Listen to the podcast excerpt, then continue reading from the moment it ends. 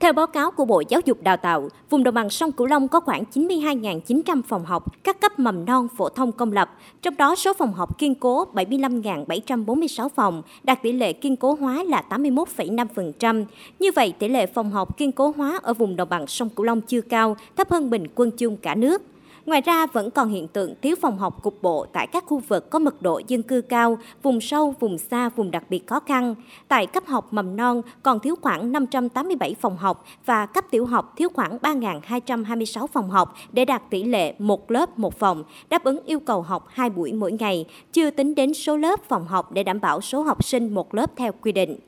Ở khu vực điều kiện kinh tế đặc biệt khó khăn, vẫn còn tồn tại 1.279 phòng học nhờ, mượn, tập trung chủ yếu tại cấp học mầm non và tiểu học.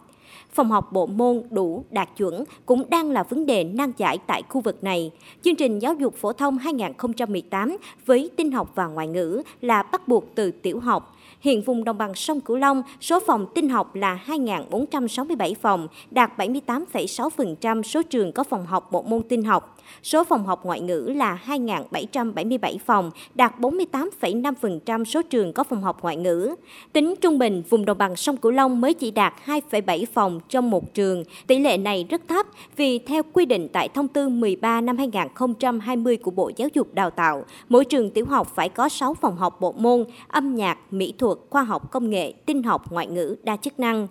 Về tình trạng này, ông Trần Quang Bảo, Giám đốc Sở Giáo dục Đào tạo tỉnh Kiên Giang chia sẻ, thực tế toàn tỉnh Kiên Giang hiện có 621 đơn vị sự nghiệp giáo dục, trong đó trường hạng 2 và hạng 3 chiếm gần 70%, chủ yếu là trường tiểu học và trường trung học cơ sở. Hệ thống trường lớp học được phân bổ khắp các vùng điểm lẻ, nhưng cơ sở vật chất, trang thiết bị dạy học và đội ngũ giáo viên ở nơi đây chỉ mới đáp ứng được cơ bản cho công tác dạy và học. Nguyên nhân do việc mở rộng quỹ đất để phát triển các trường trên địa bàn phường, thị trấn gặp không ít khó khăn trong việc bồi hoàn thu hồi đất để xây dựng bổ sung phòng học đảm bảo chương trình giáo dục phổ thông 2018 và xây dựng trường đạt chuẩn quốc gia do kinh phí lớn không có khả năng mở rộng. Một thời gian dài thực hiện chủ trương tách từng cấp học ra riêng nên phát sinh nhiều trường nhỏ lẻ. Nay sắp nhập thành trường phổ thông có nhiều cấp học, tăng quy mô nên gặp nhiều khó khăn.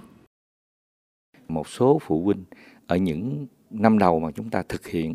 thì còn chưa đồng tình cao cho con em mình từ cái điểm lẻ để về điểm chính mà học. Một khó khăn nữa là cái nguồn kinh phí để đầu tư bổ sung cho cái việc xây dựng cái phòng học để mà mở rộng cái quy mô cho học sinh ở điểm lẻ về cái điểm chính để học thì nó cũng chưa tương xứng và nó kịp thời. Trong cái sắp xếp trường lớp bố trí lại tỷ lệ học sinh trên lớp thì nó phát sinh cái dôi dư giáo viên ra rồi dôi dư cái nhân viên ra à, nhưng mà thiếu quyết liệt trong cái giải quyết đầu ra.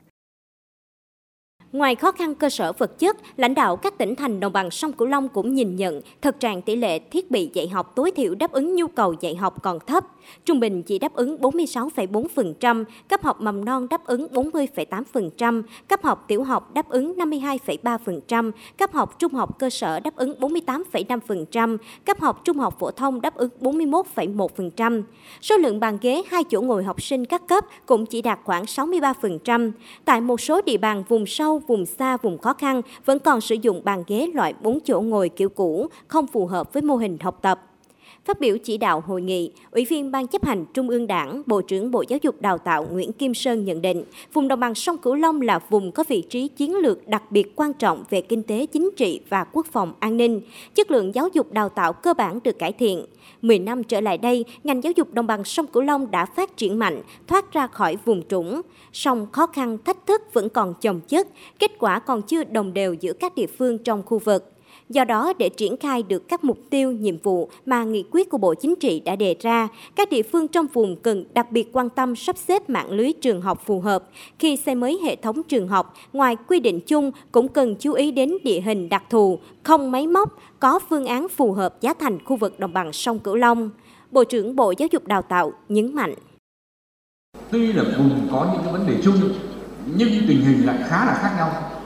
Một số tỉnh thì tương đối thuận lợi, nhưng có một số tỉnh thì cũng còn ờ, khá là khó khăn như là Cà Mau, Kiên Giang, Sóc Trăng, Hậu Giang thì các đồng chí cũng có cái tập trung phối hợp với các bộ ngành để chúng ta có thêm một số các cái giải pháp để khắc phục cái, khó khăn ở khu vực ờ, về phía Bộ Giáo dục và Đào tạo thì chúng tôi cũng xác định một loạt các cái công việc và nhiệm vụ sẽ làm. Chúng tôi cũng nhấn mạnh cái vấn đề ờ, thể chế là một trong các cái đột phá và chúng tôi cũng tiến hành ra soát các cái chính sách, phối hợp với các bộ khác, đặc biệt là các cái chính sách liên quan đến đẩy mạnh xã hội hóa trong giáo dục, vấn đề đất đai trong giáo dục, vấn đề tài chính trong giáo dục ờ, từ phổ thông cho đến đại học.